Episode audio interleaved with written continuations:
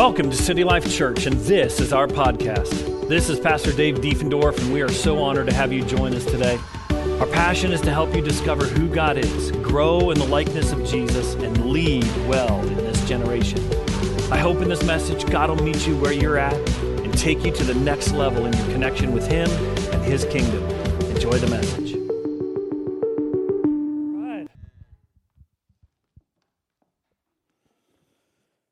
Happy Resurrection Sunday, all. Now, there's an old tradition that uh, if you grew up kind of in a denominational church, you probably know on Easter Sunday, but for all the young people who, you know, we've probably let some traditions, a lot of traditions go. One of the Easter Sunday uh, kind of traditions along is uh, whenever anybody says, He is risen. There we go. Most of you know that. So on Resurrection Sunday, it's pretty common that when they say, hey, he's risen, the, the comeback is, he's risen indeed. So let's try that. He is risen. He is risen indeed. God, you guys are sharp this morning. All right. Well, uh, we're, we've been, if this is your first Sunday, super welcome.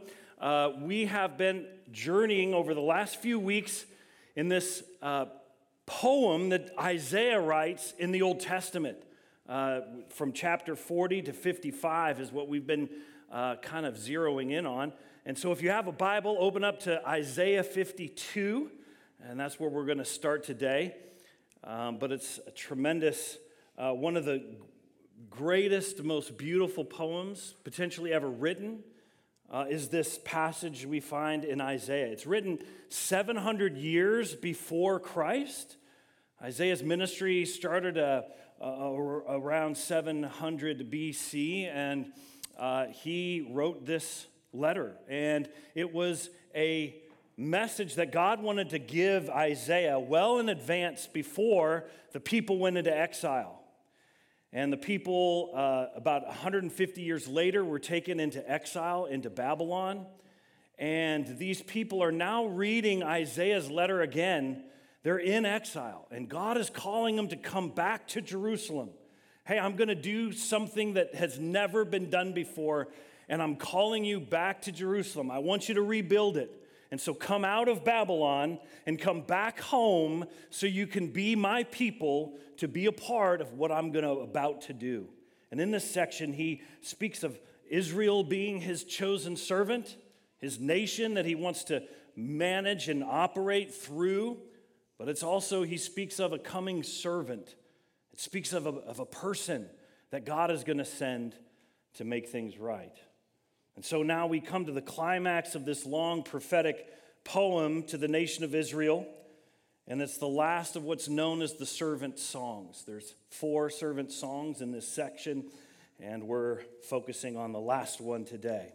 But again, this is kind of built, uh, this climax is right around Isaiah 52.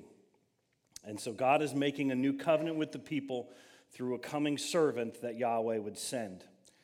Uh, and so this, we're going to focus on this uh, masterful chapter. Um, it's, it's, it's so profound that it was written so many hundreds of years before the man Jesus Christ dawned humanity. And so we're going to dive in. Isaiah 52, verse 13. See, my servant will prosper, he will be highly exalted. But many were amazed when they saw him. His face was so disfigured, he seemed hardly human. And from his appearance, one would scarcely know he was a man. He will startle many nations. Kings will stand speechless in his presence, for they will see what they had not been told. They will understand what they had not heard about. The servant that's going to come will be exalted, will be lifted up. However, the way he goes about it, it will be shocking to people, to kings, to the people, to the nations. Isaiah 53 1. Who has believed our message? To whom has the Lord revealed his powerful arm? My servant grew up in the Lord's presence like a tender green shoot, like a root in dry ground. There was nothing beautiful or majestic about his appearance, nothing to attract us to him. He was despised and rejected, a man of sorrows, acquainted with deepest grief. We turned our backs on him and looked the other way. He was despised, and we didn't care. Isaiah's word from God gives us more details about what this servant sent by God will be like. Nothing majestic about his presence, but he was despised and rejected. But we turned our backs on him. We looked the other way. God's servant came and we didn't care. God knew that the way back was going to need a remedy that was not based upon the power or strength of mankind, because that is always will break. It's broken, it's destitute. There's no way out of the condition that we find ourselves in. So God was going to make it happen by his power and his power alone. Isaiah 54, 53 4. Yet it was our weakness that he carried, it was our sorrows that weighed him down. And we thought his troubles were a punishment from God, a punishment for his own sins, but he was pierced for our rebellion, crushed for our sins. He was beaten so that we could be whole. He was whipped so we could be healed. All of us, like sheep, have strayed away. We have left God's paths to follow our own, yet God laid on him the sins of us all. 700 years before Christ dawns humanity, Isaiah writes the words of the Lord of this coming servant that this is what he's going to be like. I'm being very clear, not mysterious or hiding my plans. But it says, all turned away, all run our own way, distracted and lured by whatever the world puts in front of us as being a viable thing to pursue. We're like sheep, easily distracted, prone to wander. But yet I remember Jesus saying it's the good shepherd that lays down his life for the sheep. Isaiah 53 7, it says, He was oppressed and treated harshly, yet he never said a word. He was led like a lamb to the slaughter, and as a sheep is silent before the shearers, he did not open his mouth. Unjustly condemned, he was led away. No one cared that he died without descendants, that his life was cut short in midstream. But he was struck down for the rebellion of my people. He had done no wrong and had never deceived anyone, but he was buried like a criminal. He was put in a rich man's grave 700 years before Jesus comes. God's servant coming, God's servant coming is confounding to read this that his servant, his, his sent servant, was going to be treated this way.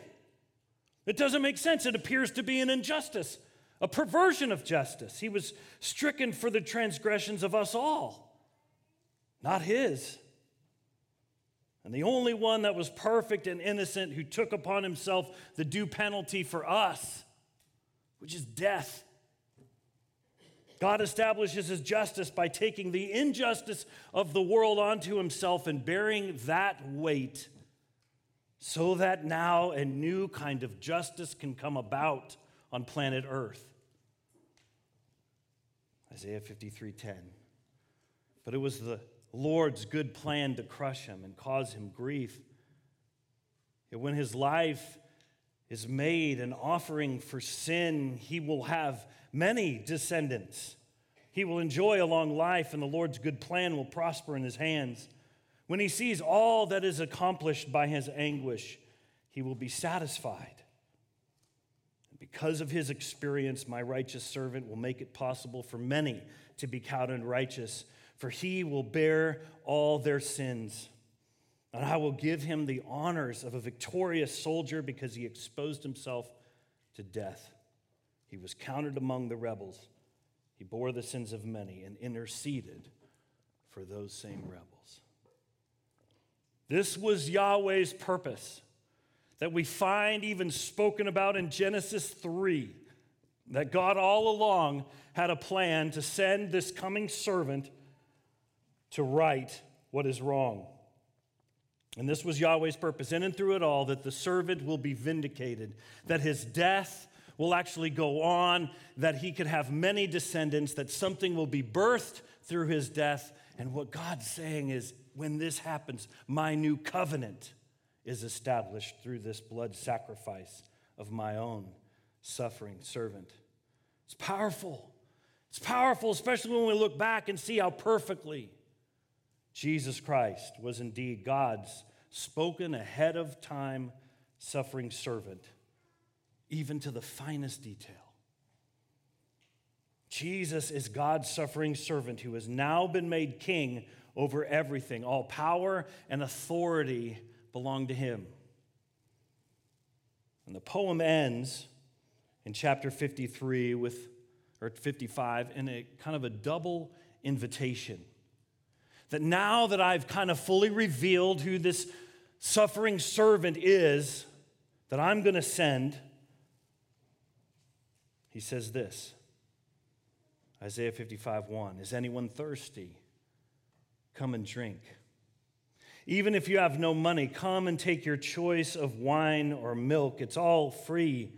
Why spend your money on food that gives you no strength? Why pay for food that does you no good?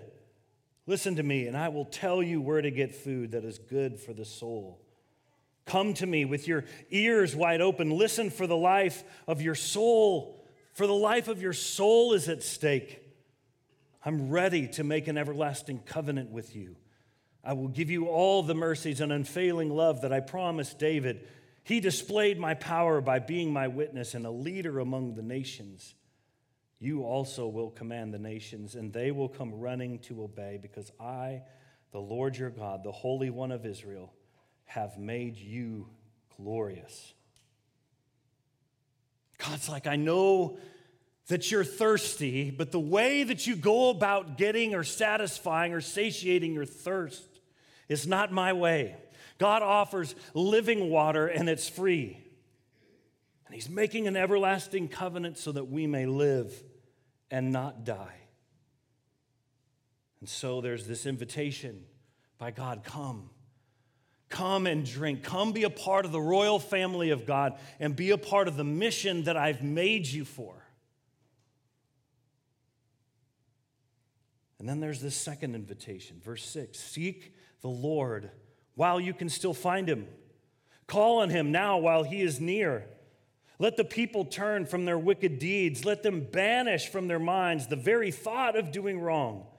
Let them turn to the Lord that he may have mercy on them. Yes, turn to our God, for he will abundantly pardon. This other invitation is to seek, to lean in, to pursue, to run after the Lord while you can still find him. Isaiah is recognizing that with God, there's moments of grace with God and for God throughout life. And we never know when we might get another opportunity, but when we feel the prompting or the urging of the Holy Spirit, Isaiah's like, man, seize that moment. Seize it. Don't wait for another day. Seize it. Let the wicked forsake their way. Man, when I think about all the things that I've done that were on my own, that just was kind of feeding, none of it led to greater life. It actually led to more depression, more insecurity, more of not really knowing who I really am.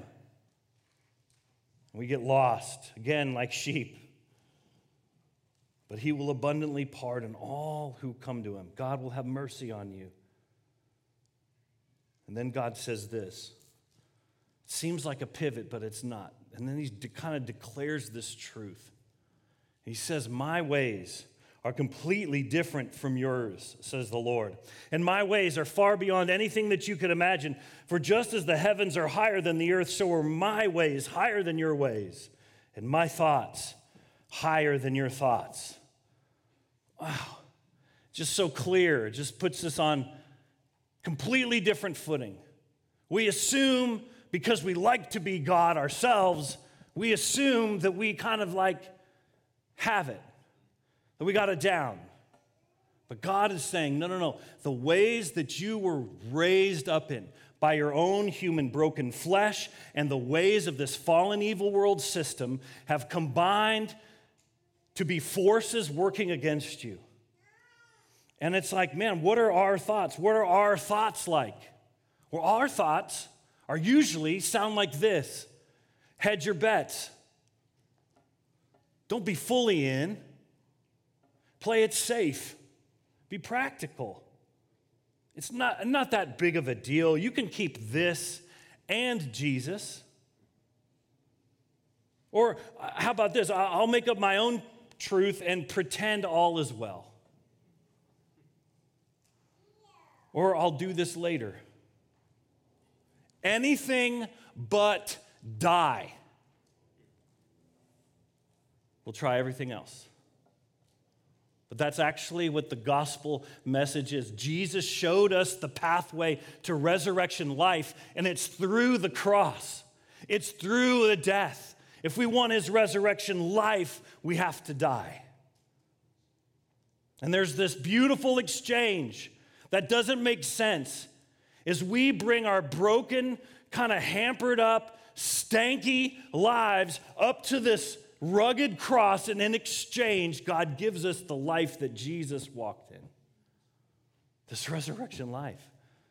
It's an equation that literally doesn't make sense. Like, why would God choose to do this? It's because He loves you and not in the kind of ooey gooey, I'll just kind of tolerate whatever sin and just kind of still bless you. No, the kind of love that actually gets in there to say, I see the gold and the greatness that I've put inside of you, and we're going to clear out all the other stuff that's getting in the way of you being who I made you to be. But it takes a death. And that's why the cross confounds the world. Yahweh coming as a suffering servant to live faithful to God's covenant as Israel could never, and to be a blood sacrifice for the sins of the world. He was beaten and bloodied, whipped, spit on, excruciatingly crucified, all to make a new covenant with his creation so that we can, be restored back to Yahweh himself. Not through the temple or not through a priest or a rabbi, all who are made in, the, in God's image can come. Yet there's a radical repentance required a repentance of thought and mind, a repentance of values and opinions, a, a repentance of lifestyle, and the, fut- and the, the vision of your future all has to be surrendered at the foot of Him. And out of our close relationship with Him, we begin to think how He thinks. We begin to walk in his ways that are diametrically opposed to this fallen evil world system and all the ideologies it perpetuates. They're diametrically opposed. You cannot make friends with it. I'm sorry. So, this is an invitation to a family feast where God bid, bids all who come to die to yourself and your ways so that you may live in Him. So the question is have you responded to God's invitation with your whole life? Because we kind of like to a la carte God, right? Man, favorite Mexican food place? Man, to a la carte, sometimes that's the best deal, right? We like to a la carte. Man, you get free chips and salsa and then a la carte burrito. You can get out the door with a tip, five bucks. we love to a la carte. We love to a la carte life. And it seems like this kind of like life is being served up to be that way. Live your kind of a la carte life. Kind of pick and choose what you want. And yet there's, there's the eternal God that says, no, no, no, you were born into a spiritual war and the prince of this world is trying with every thing that he has at his disposal to deceive God's people to pursue his ways instead of Yahweh's ways. Had to catch that one.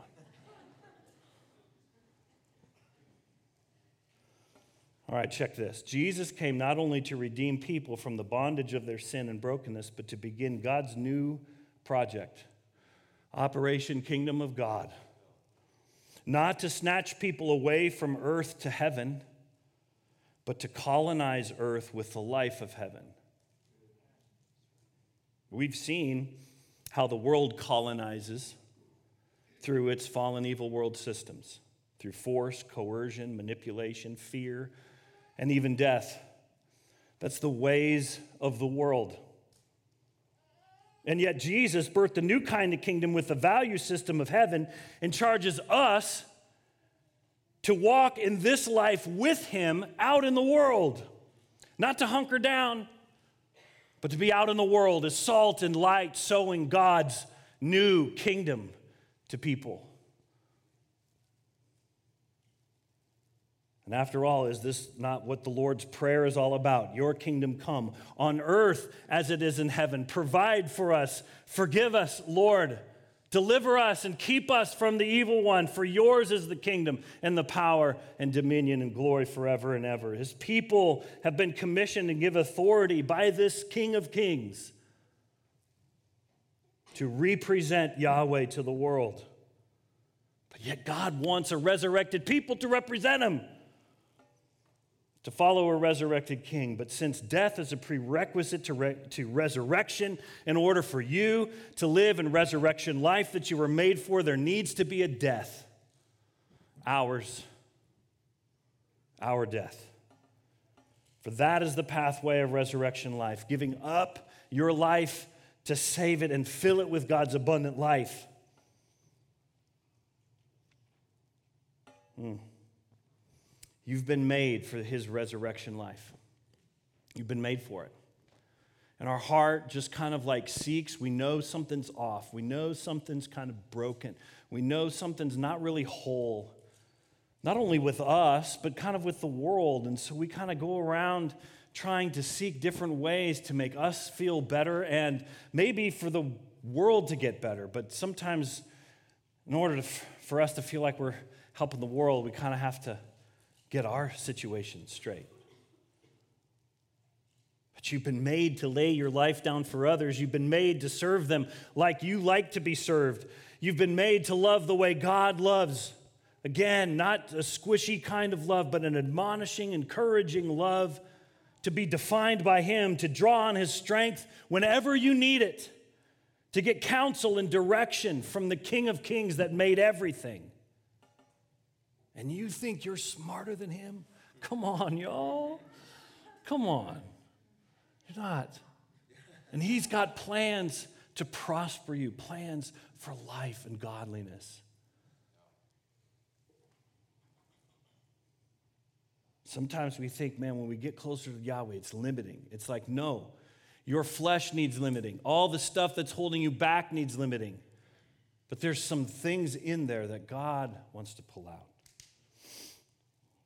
So grateful, so grateful that we have a God that promised this so many hundred years ago and then followed it and executed it to a T. That God is a covenant keeping, promise making God, and He still is today. We'll end with this. Hebrews 13 says this Now may the God of peace, who through the blood of the eternal covenant brought back from the dead our Lord Jesus, that great shepherd of the sheep, that's us. May he equip you with everything good for doing his will, and may he work in us what is pleasing to him through Jesus Christ, to whom be glory forever and ever. Amen. Amen. Let's pray. Lord Father, Lord, there's many of us here that, Lord, when asked, God, have we given our whole life over? God, we know that the answer is no. We know that we've been hedging our bets, we've been kind of playing it safe. And God, we've just been kind of like running away from the very thing that we need to do, which is die. Just, God, I give you my whole life. All the pieces, all the good parts and the bad parts. God, I die to myself and to my own plans and my own ways, and I leave it at your feet. Father, I want to know you. I want to walk with you. I don't want to just know about you. I know a lot of Christians that t- say a lot of things about you, but I can tell they don't really know you. Father, I pray that we would be those people that actually walk with you, that love being around you, God. Father, it takes this exchange of dying to ourselves and coming alive in you. So, Father, if it's uh, for us for the very first time, God, have your way right now in Jesus' name. God, we repent of how we've lived our life thus far. And we turn it over into your hands to say, God, I want you to have your way in my life. I want you to be Lord and leader, and I give my allegiance to you. Father, maybe there's some of us that, God, we walk with you and we know you, but God, there, we know that there's maybe some things that are creating some death in our life that, Lord, we know that you're putting your finger on, that, God, you don't want us to walk into the next season with this hanging on us the burden, the shackles, the chains, whatever it may be. God, it could be a, a heart motive a vision of the future that God, we're hanging so tight on. Father, maybe it's time to relinquish that. Father, maybe it might be a, a relationship. Father, that maybe is just getting in the way. Or, Father, it may be a habit in our life that, God, we know, oh, that's not how a son or daughter lives of the living God. That's not resurrection life. Father, I repent of giving into that, of agreeing to that. Father, I turn that over to you. I die to it today in Jesus' name. Father, put your resurrection life in those areas that we've been, God, just feeding off of death. Father, we thank you for this beautiful exchange that you came and died for us that we may live in your resurrection life. Lord, we thank you for the mighty name of Jesus, Yeshua HaMashiach. Lord, we thank you, God, for your name, that every knee will bow and every tongue will confess that you are Lord when they see you. Father, we pray that, uh, God, this next season would be a unique season in our life of being close to you, of relying on you in ways that maybe we never before. May we walk with you. Finish our faith, Father. In Jesus' name, amen. Well, we hope this message has inspired you and challenged you to be the man or woman He's called you to be now and to see His kingdom grow in every area and arena of life. God is with you more than you know. For more information about our community here in Kansas City, please visit us online at citylifekc.org, and we'll see you next time on the City Life Podcast.